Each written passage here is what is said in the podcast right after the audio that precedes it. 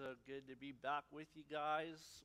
Uh, it's always good to gather with God's people. And I'm just going to say again what Ben said. We have a lot more good to receive from God today. And every good and perfect gift comes down from the Father. And so let's receive that today. We're going to come here uh, believing today that the Holy Spirit, who's gone to prepare hearts to be ready to receive the Word of God today, that, that, that Jesus is going to be made known. I'm going to tell you right now, part of our vision here is to know Jesus and to be known by him. He knows you better than you know him. And he knows where you're at right now, and he wants to minister to you this morning. And so let's have our hearts ready to uh, receive good things from God today. My prayer this morning is that from Jesus, we would understand him to be the maker of all things new. And we're going to see that today in our message.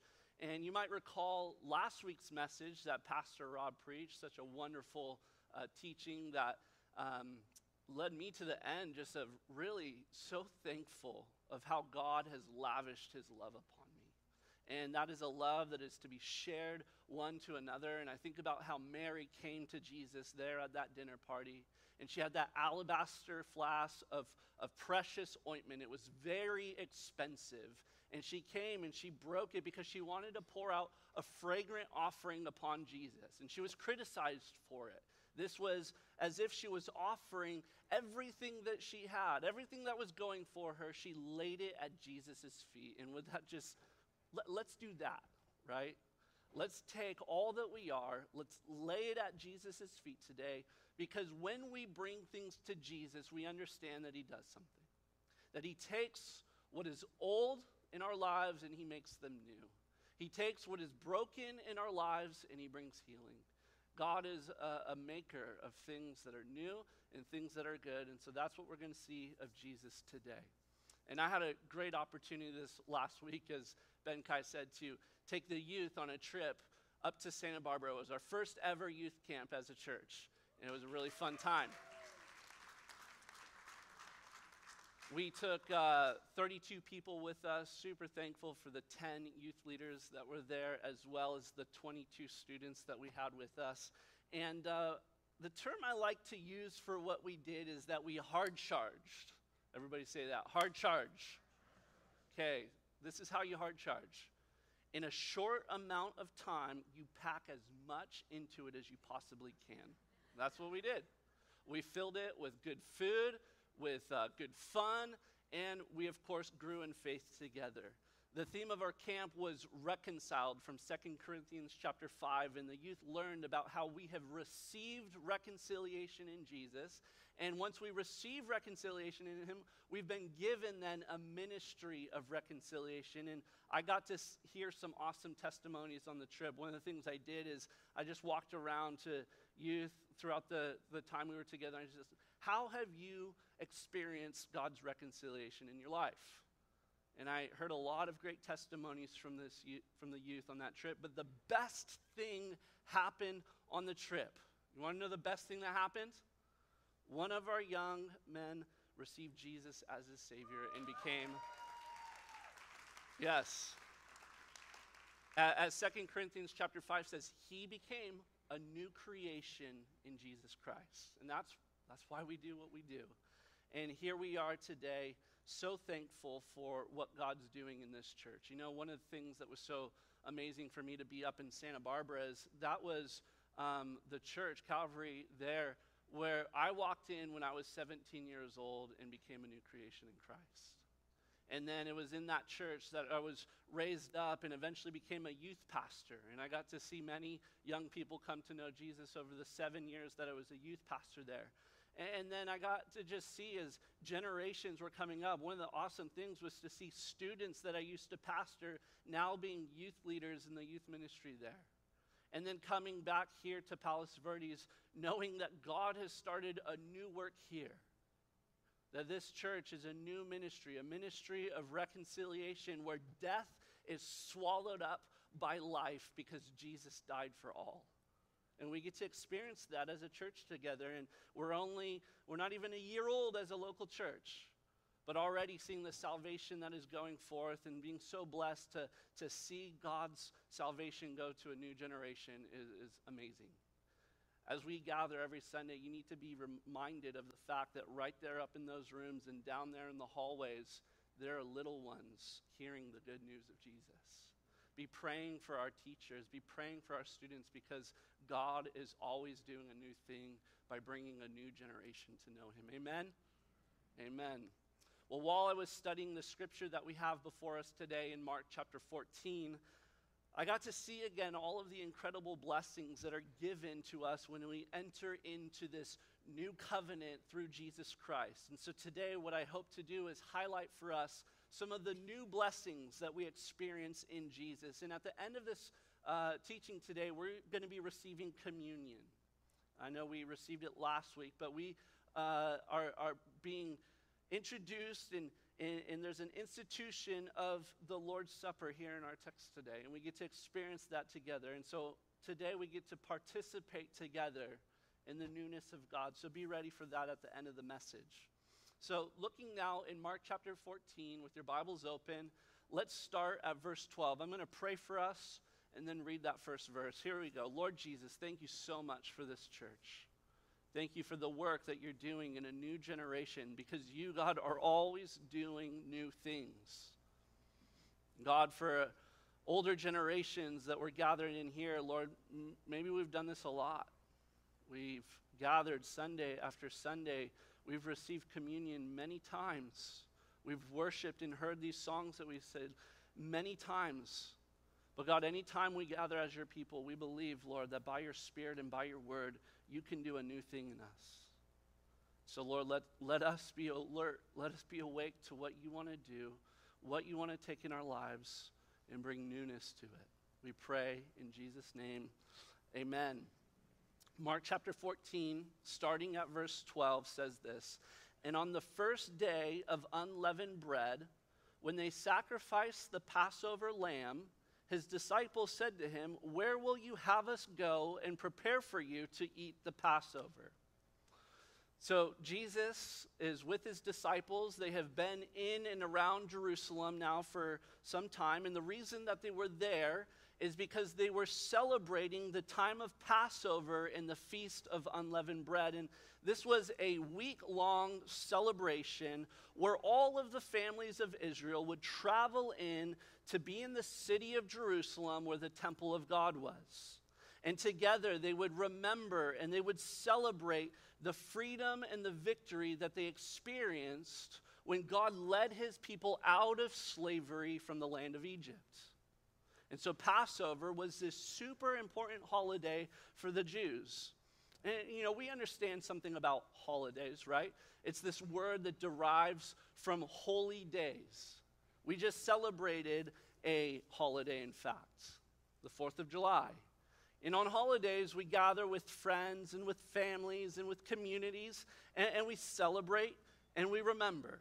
And so for the 4th of July, you know, some of the traditions that we have is we, you know, bear the colors of our flag, we barbecue, and we light fireworks.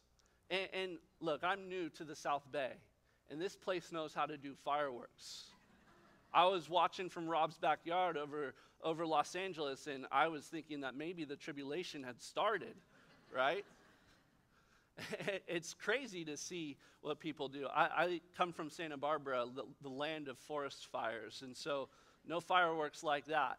But it was amazing to see, and you know, we celebrate in that way. We remember in that way the things that are so good that God has done. And in Israel, one of their traditions was to eat a certain meal with their families. And the meal had many different foods that would be cooked, and yet the main part of that meal was the lamb.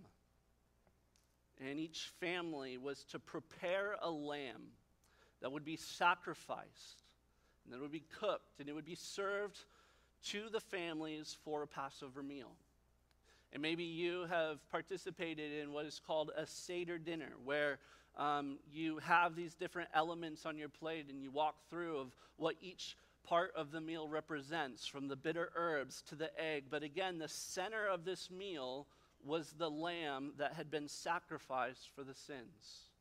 And it was on that first day of unleavened bread that we're going to see what takes place.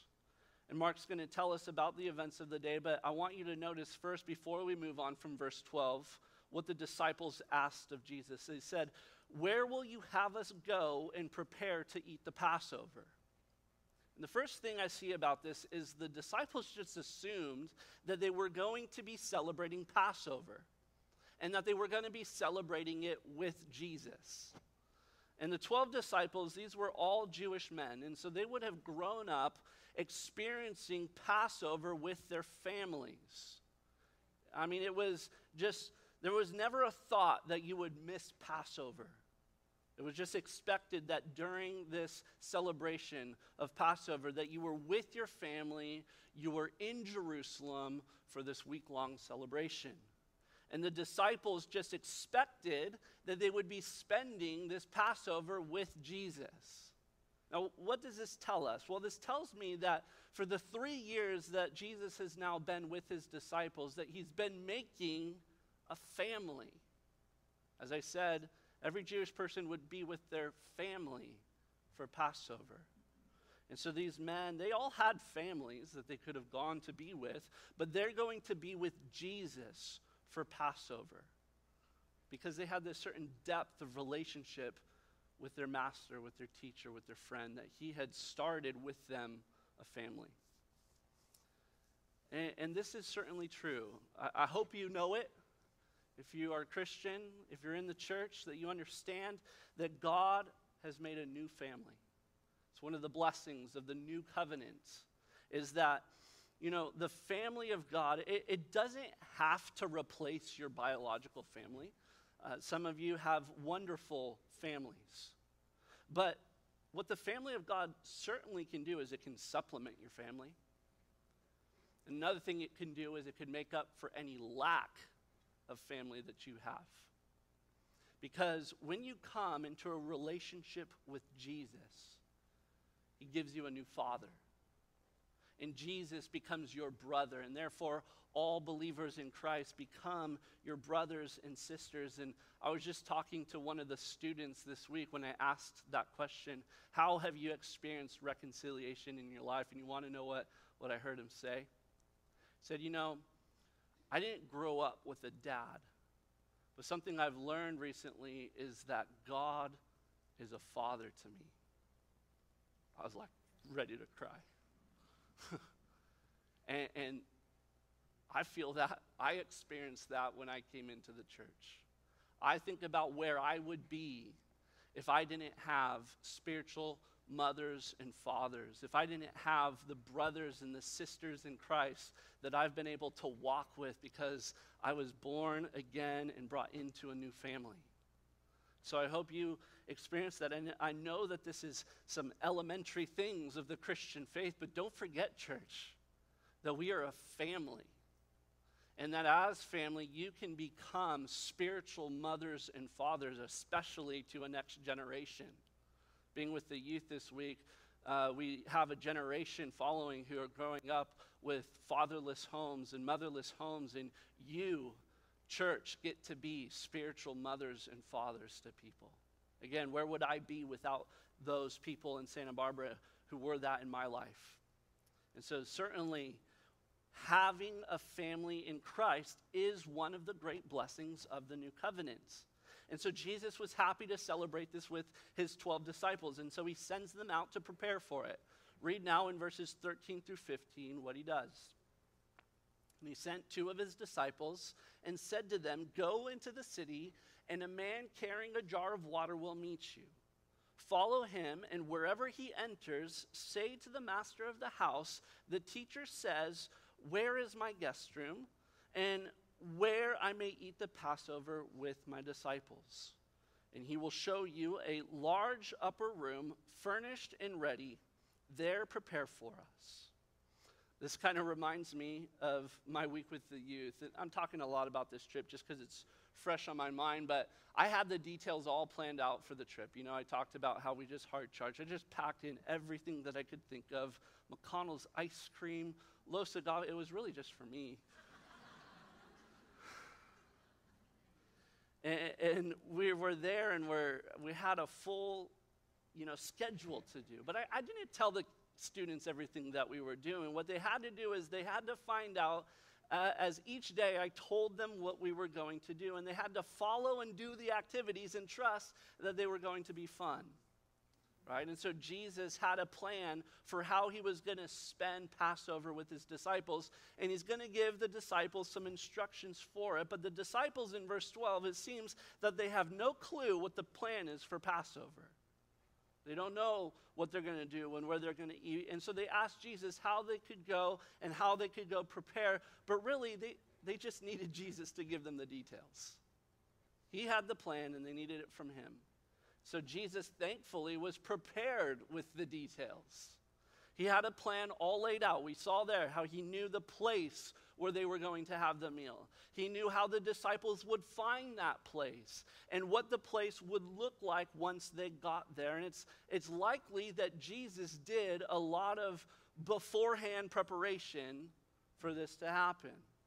And the disciples were totally unaware that Jesus was making these plans. Does that sound a little familiar to life with God sometimes? He's making plans and you have no clue. Jesus knew that Jerusalem was packed out during this week and that there were all these people ready to celebrate, and it would be hard to find a space for the size of the group that they had.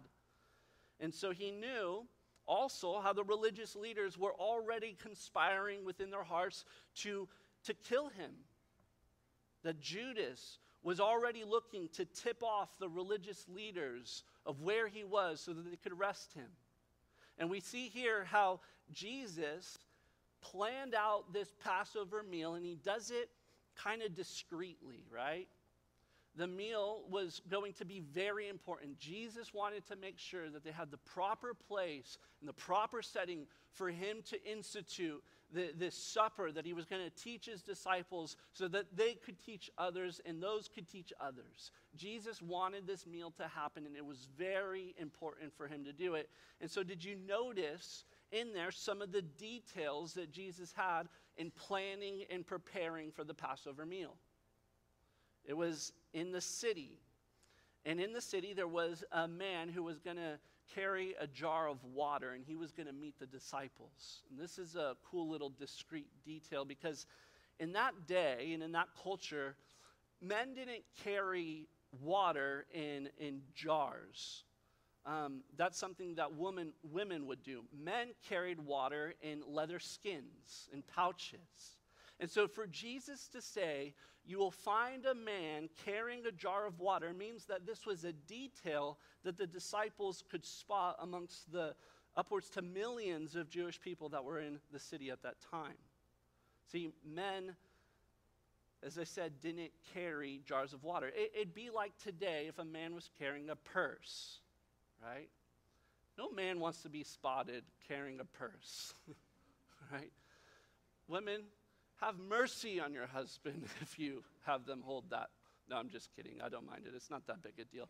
But we don't, right? We don't know where this man was and who he really is. And really, we don't know how Jesus communicated with him and how he would be the point person for the disciples to find him.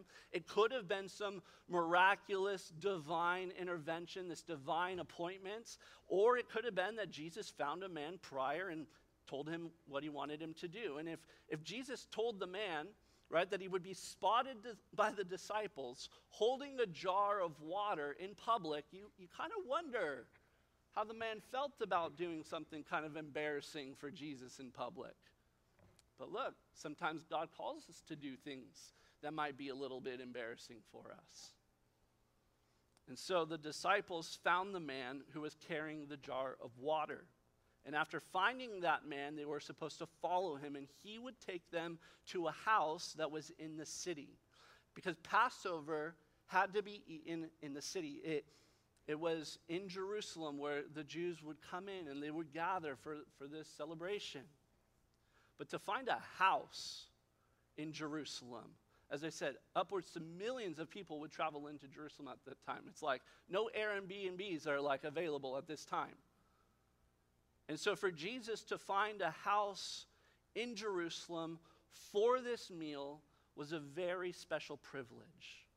And not only did Jesus arrange for his disciples to meet a, eat the meal in a house, but we're also told that it was in the upper room of a house, meaning that the house had multiple levels. See, to have a house in the city with multiple levels meant that it was a very nice house. And the house didn't have any old upper room. You saw there it said it was a large upper room and it was furnished, meaning that Jesus went all out for this meal. And he wanted this meal to be memorable for the disciples. So he prepared it to be the best that it could possibly be.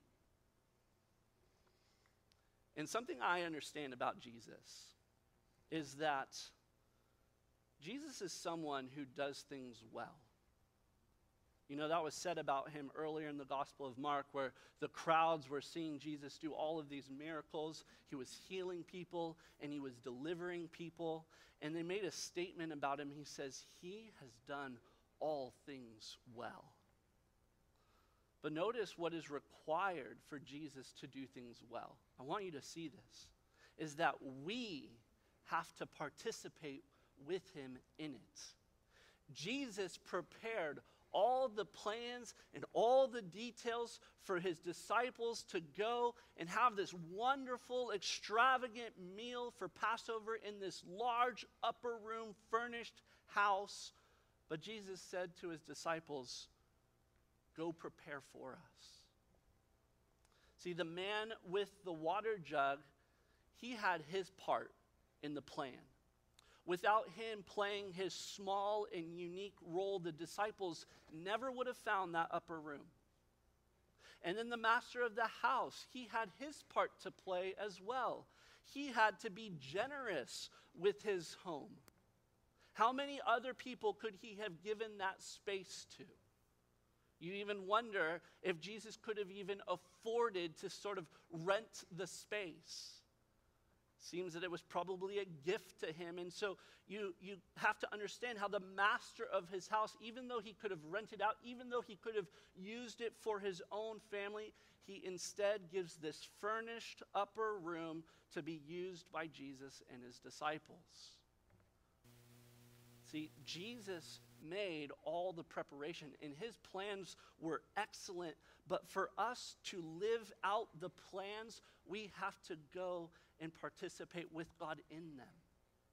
See, God does his work well, but we work together with Jesus to experience these wonderful moments that God has planned for us. See, as I'm saying all this, it reminds me of a certain scripture. Maybe the scripture's already come to your mind. From Ephesians chapter 2, verse 10 says this For we are his workmanship. It's a beautiful Greek word, it's the word poema.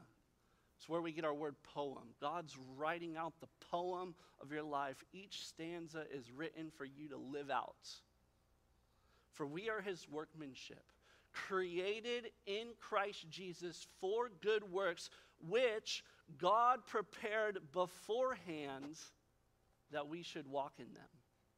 See, this is exactly what I'm talking about is that God has good works for you to do, and he has prepared them beforehand for you to do them. And the details are all laid out in their excellent plans, but you have to walk in them. You have to trust God that He knows what the details of your life are and that His plans for you are good. In fact, they're excellent because He does all things well. And you have to walk in those plans and believe that Jesus has good things for your life. And this, of course, does not mean that bad things won't happen in your life. Don't forget that this meal preceded Jesus being betrayed and crucified. But God takes bad things and makes them good. Verse 16 says, And the disciples set out and went into the city and found it just as he told them. I love that. And they prepared the Passover. See, the, excuse me. the disciples listened to their teacher, right? They, they trusted in how the plan would unfold. I, I love that statement. They, they set out and they went into the city, and it says they found it just as he told them. And then they prepared. Couple things to notice. Look at the words set out, went, found, prepared. What, what do those words all have in common? They're action words. They're verbs. They're, they're people taking active steps of trusting obedience in Jesus. So when Jesus tells you to go and do something, just as he told the disciples to go and to prepare the Passover, you're going to discover the good things that God has planned in your life when you go and walk in them. When you receive instructions from Jesus, you need to respond by going where he tells you to go and doing what he tells you to do. And when you go and when you do the things that God tells you to do, you will find them to be just as he told you they would be. I was talking to Rob this morning. It's just, it's, it's, like if you follow the word of God, it, again, doesn't mean bad things might not happen in your life. We understand as Christians that we can encounter suffering because we live in a fallen world. But if you follow the instruction of God's word, which He has good works for you to walk in, it's going to go well with you. It's going to go well with you. So, following God's word is so key. And that's what the disciples do. And so they found this upper room. Look at verse 17 through 21 as they found it. And when it was evening, he came with the twelve. And as they were reclining at the table and eating, Jesus said, Truly I say to you, one of you will betray me, one who is eating with me. They began to be sorrowful and to say to him, one after another, Is it I? And he said to them, It is one of the twelve, one who is dipping bread into the dish with me. For the Son of Man goes as it is written of him, but woe to the man by whom the Son of God is, or Son of Man is betrayed. It would have been better for that man if he had not been born. So Jesus arrives there in the evening with the disciples in that upper room in the city, and, and the meal was set. It was all prepared, ready to eat the Passover. And let me just kind of describe what it was like, just so you kind of have a mental picture as we move forward. Is in this upper room, there would have been a low table. This is how they ate in that culture and in that time. And, in meals in Jewish culture, it, it's like it is everything. It is long, it's drawn out, it's a full ordeal because you're gonna you're gonna hang. You're gonna spend some time talking and fellowshipping and loving one another. You do it with your family and with your friends. If you share a meal, it means I am in relationship with you. And in these rooms, they would have these low tables. There weren't chairs around the table.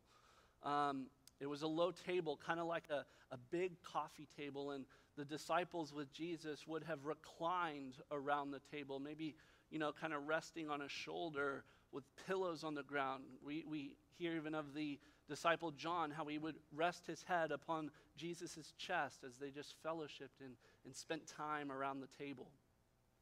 And the meals were shared. Everyone just kind of dipped in and grabbed and reaching over the table. And it was these beautiful times of celebration, something that I believe our culture can really learn from. And so now at this point in the meal, Jesus has something to tell his disciples as they're all reclined down on the table. They're all listening to Jesus as he's speaking, and he says to them that there in the midst of them, there was someone who was sharing that meal. There was a friend among them who would betray him. And this just hit hard. I mean, it was like the dinner party came to a screeching halt. The joy and the celebration and the remembrance of Passover and this really relaxed occasion and environment really turned, turned the tide. It, it told us there that they all became sorrowful and they all became introspective, asking Jesus one after another in verse 19, Is it I? And man, as, as I was looking at that, verse, I so appreciated what I saw from the disciples when they asked that disciple, Is it I? Because I see this as something of a change that's occurred in the disciples. These were the guys that were arguing and bickering amongst each other about who was the greatest. Jesus was always settling them down and saying, Hey, look at the children, be like them. And, and here they are asking the question, Is it I? You know, James isn't saying, Oh, it's for sure Peter. And, and John isn't saying, It's got to be Bartholomew. That guy's sketchy. They're looking inward. They're examining their own hearts before Jesus. They're asking him, Is it I? And they're hoping that it's not their love and their loyalty that is lacking for Jesus. None of these men wanted to be the betrayer, but what they were seeing was they were seeing the capacity in themselves to be one. They recognized their fallenness. They recognized their own sin. They weren't pointing fingers at other people's sin. They were looking within themselves, recognizing their own capacity to betray Jesus, and they were saying, Jesus, is it me? Is it I? And Jesus said in verse 20 to 21, he tells them, It is one of the twelve one who is dipping bread into the dish with me. For the Son of Man goes as is written of him. But woe to that man by whom the Son of Man is betrayed. It would have been better for that man if he had not been born. See, Jesus knew who would betray him, and the betrayer knew it too. Spoiler alert, uh, Rob spoiled it last week in the text. It's Judas Iscariot who betrays Jesus. You probably know this. In the coming weeks, we're going to learn how Judas betrayed Jesus. But, but what's wild to me is this is that all this time that Judas was seeking an opportunity to betray Jesus, Jesus was just simply moving in the Father's plan. Had Judas known beforehand where that dinner party was, you kind of wonder if Judas would have tipped him off of the location and had him arrested there. But Jesus planned it discreetly because he still had things to do. And Jesus knew that nobody could take his life, he was going to lay it down. See, the plans of Judas were subservient to God's plans. All of our plans are always subservient to God's plans. And Jesus had a meal to enjoy with his friends. And at that meal, I believe he was giving his friend Judas another opportunity to repent to turn from his plan of sin and betrayal. And when Jesus said that the betrayer was the one who dipped bread in the dish with him, Judas, I think, knew that Jesus knew it was him. And I think that, G, uh, that Judas knew that the disciples had no clue it was him. And here they were dipping bread into the same dish because that's what friends do when they enjoy a meal together. And Jesus is saying to them, uh, This is a close companion of mine who will betray me. And, and isn't this amazing about Jesus? Because this is how Jesus usually calls us to repentance. This is something we can learn about Jesus even in the way that he dealt with Judas, is that Jesus comes to us privately and patiently. He speaks to you quietly. He gives you those loving and soft glances so that you would know that He knows what your sin is. He's not coming trying to expose you and blatantly eh, tell everybody about your sin. Jesus comes to you and He knows your sin. And He gives you these loving and these gentle and these subtle warnings. And He wants you to know that He knows. And that should be enough for us to repent. Who cares if other people know about your sin? It should be enough that Jesus knows. And if you know that He knows, it should be enough for you to turn from your sin and to turn to Jesus because He loves you. And it's His kindness that is drawing you to repentance. Amen? Amen.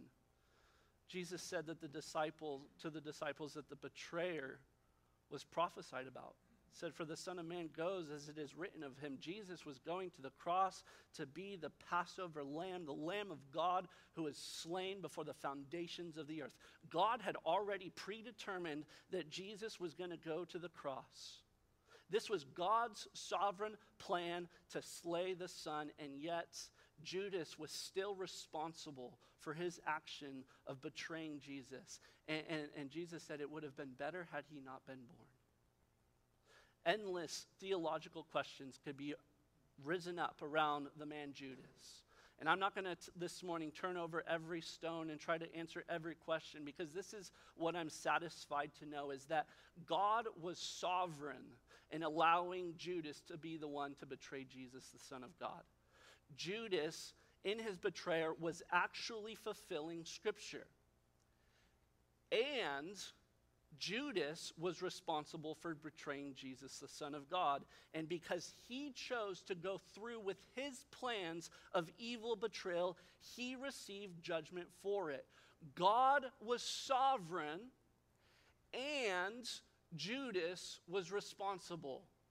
And there is no contradiction there. No contradiction there. Jesus loved Judas. He loved him as perfectly as he loved the other 11. And I, I, again, I believe that when Jesus said those words at the Passover meal, he was giving an opportunity for Judas to repent. And I, I, I, believe Judas could have repented. He could have turned from his wicked plan, except he chose to reject Jesus. And for that, he received the judgment for it. And after these words, Jesus announcing the betrayal that will happen and the whole tone of the night has shifted. It's become somber, and there's this deep introspection. He then turns to give them an opportunity to understand something new that Jesus was about to do. And, and as we end here this morning, I'm, I'm going to call the worship team up because we're going to end this um, service this morning by doing what Jesus instructed his disciples to do at that Passover meal. And so this morning, in our text today, we have where Jesus introduces the new covenant and he institutes what we call communion or the Lord's Supper. And so if you uh, came in this morning, you should have received a cup. And if you need one, you could raise your hand right now, and we've got some ushers who can come and pass them out to you as, as those are being passed out, um, let me read the portion of Scripture here with the communion. I'll just give a moment to pass those cups out.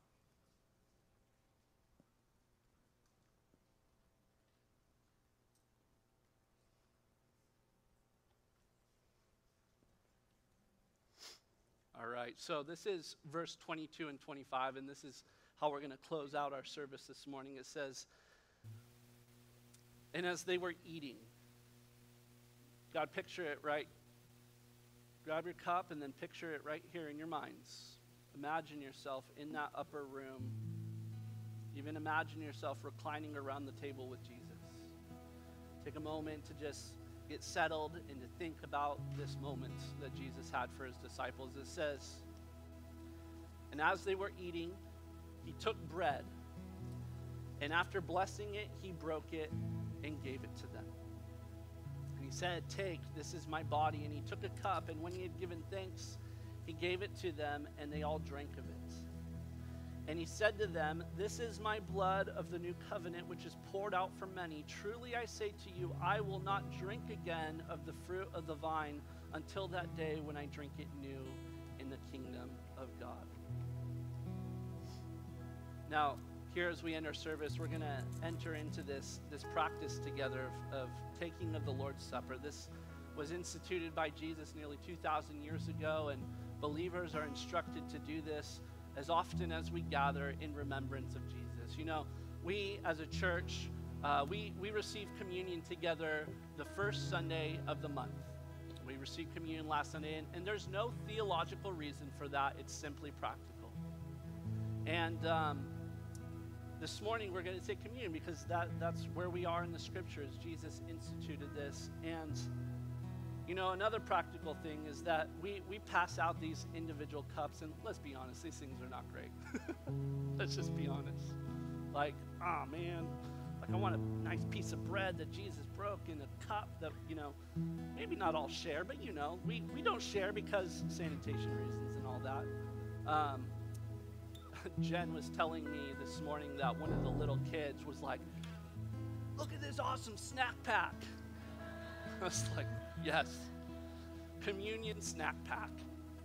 So good. But listen, we, we have what we're working with. And if you're watching online and you want to gather together some elements at home and participate in communion with us, you can. But the elements are simple.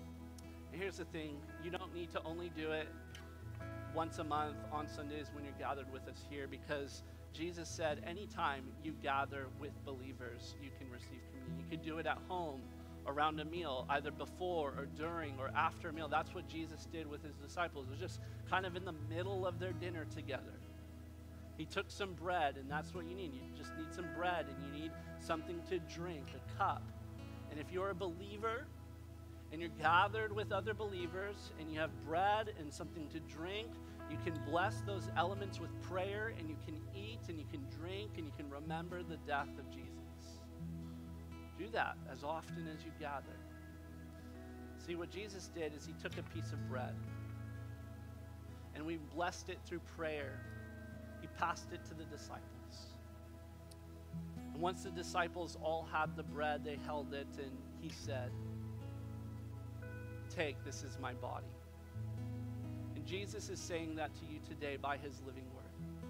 Jesus is speaking those words still to us today as, I have been his ambassador to proclaim this, this thing, this new thing that Jesus told us to do always until he comes. And he said, if you understand what I mean by these words, that this is my body, if you can discern the body, as Paul says in, in Corinthians 11, if you understand what that bread represents, his body was nailed to a cross for you. And he said, You can take, this is my body. Just take a moment right now with Jesus. If you discern the body, to take and to eat.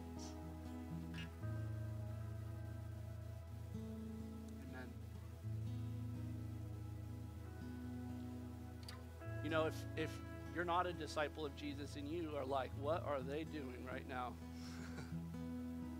You know, in fact, when Jesus first kind of, as a precursor to this, he, he was talking to some disciples. He said, My body is true food, and my blood is true drink. and there were some there were some people that were following who were like, Peace out.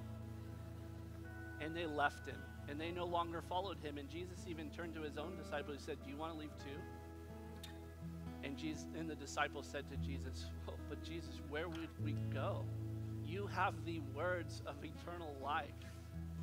And if you've taken that bread, you've discerned, oh, his body satisfies for eternity. You will never hunger again because of Jesus. And in the same way, he took the cup. He was talking to his disciples He took the cup, and when he had given thanks, he gave it to them, and they all drank it. And each of us have a cup. And Jesus had a cup for his disciples to all drink from, and it's not so much the size of the cup or the contents of the cup or how it really tastes. It's simply what Jesus was pointing to and what it represents. It, it was the fruit of the vine. Speaking of the color of the red, that it was his crimson blood which would be shed upon the cross because we believe as we look at a cup that is of this color, we discern that his body was crucified and from it his blood flowed and that it's by his blood that we are cleansed. That without the shedding of blood, there is no remission of sins. That's why all those lambs were sacrificed for the Passover, going back to the time when they took the blood and they put it over the doorpost of their family's home, because as the angel of death passed over, and if the blood was there, they would live. And in the same way, we see the cup and we discern it and we say, It's by the blood of Jesus that I have life It's by the blood of Jesus that I'm forgiven, that I'm cleansed. Uh, time past will not cleanse me. My good outweighing my bad will not cleanse me. Uh, my religious actions will not cleanse me. Only the blood of Jesus can cleanse me of my sin.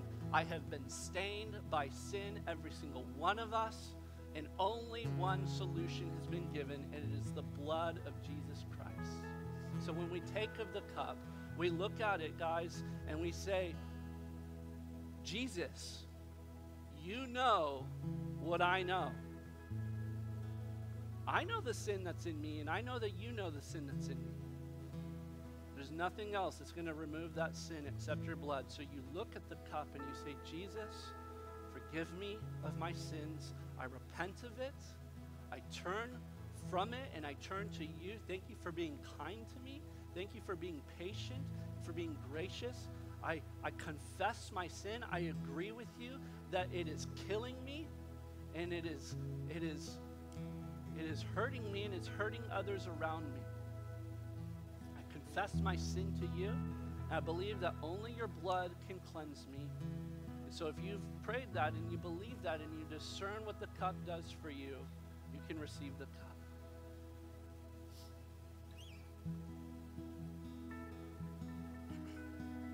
Said, This is my body, this is my blood, sorry, of the new covenant, which is poured out for many. Truly I say to you, I will not drink again of the fruit of the vine until that day when I drink it new in his kingdom. Jesus took that Passover meal. He instructed his disciples so that they could teach the next generation, and that generation would teach the next generation. And so, for new, nearly 2,000 years, generation after generation of the church has instructed one another of what the body and the blood means. It means that he died for us, and that only through him can we have reconciliation. It's only by Jesus. And after doing that, they left the house in verse 26 when they had sung a hymn. They went out to the Mount of Olives.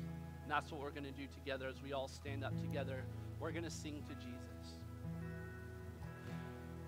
The reason why we teach God's word is because we believe it's living and active, sharper than any two edged sword, and it cuts and divides right into your heart. If God's word has spoken to you today, it produces faith in you so that you can know Jesus. I pray you're closer to Jesus today, that God's done a new thing in you today by his word. We we take communion because that is what the Lord instructed us to do. And now we sing. And, and, you know, why do we sing as a church? It's interesting. Come in and you sing and you end the message and you sing. And maybe you're like, I don't like singing. It's okay. God likes when we sing. God said, I like to hear my people exalt me through song and through praise. And guess what? Jesus sang a hymn. Who knows if he had a good voice or not? He's perfect. Maybe he had a wonderful one. Better than Nick's.